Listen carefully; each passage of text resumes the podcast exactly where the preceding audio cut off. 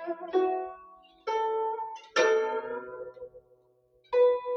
三字经》原文：革命兴，废帝制，立宪法，建民国。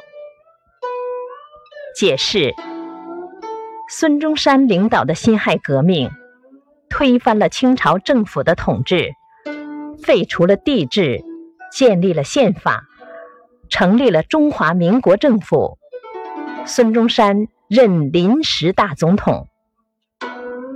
启示：中国发展了五千年，经过了各个朝代的治乱兴衰，第一位由人民选出的总统诞生了。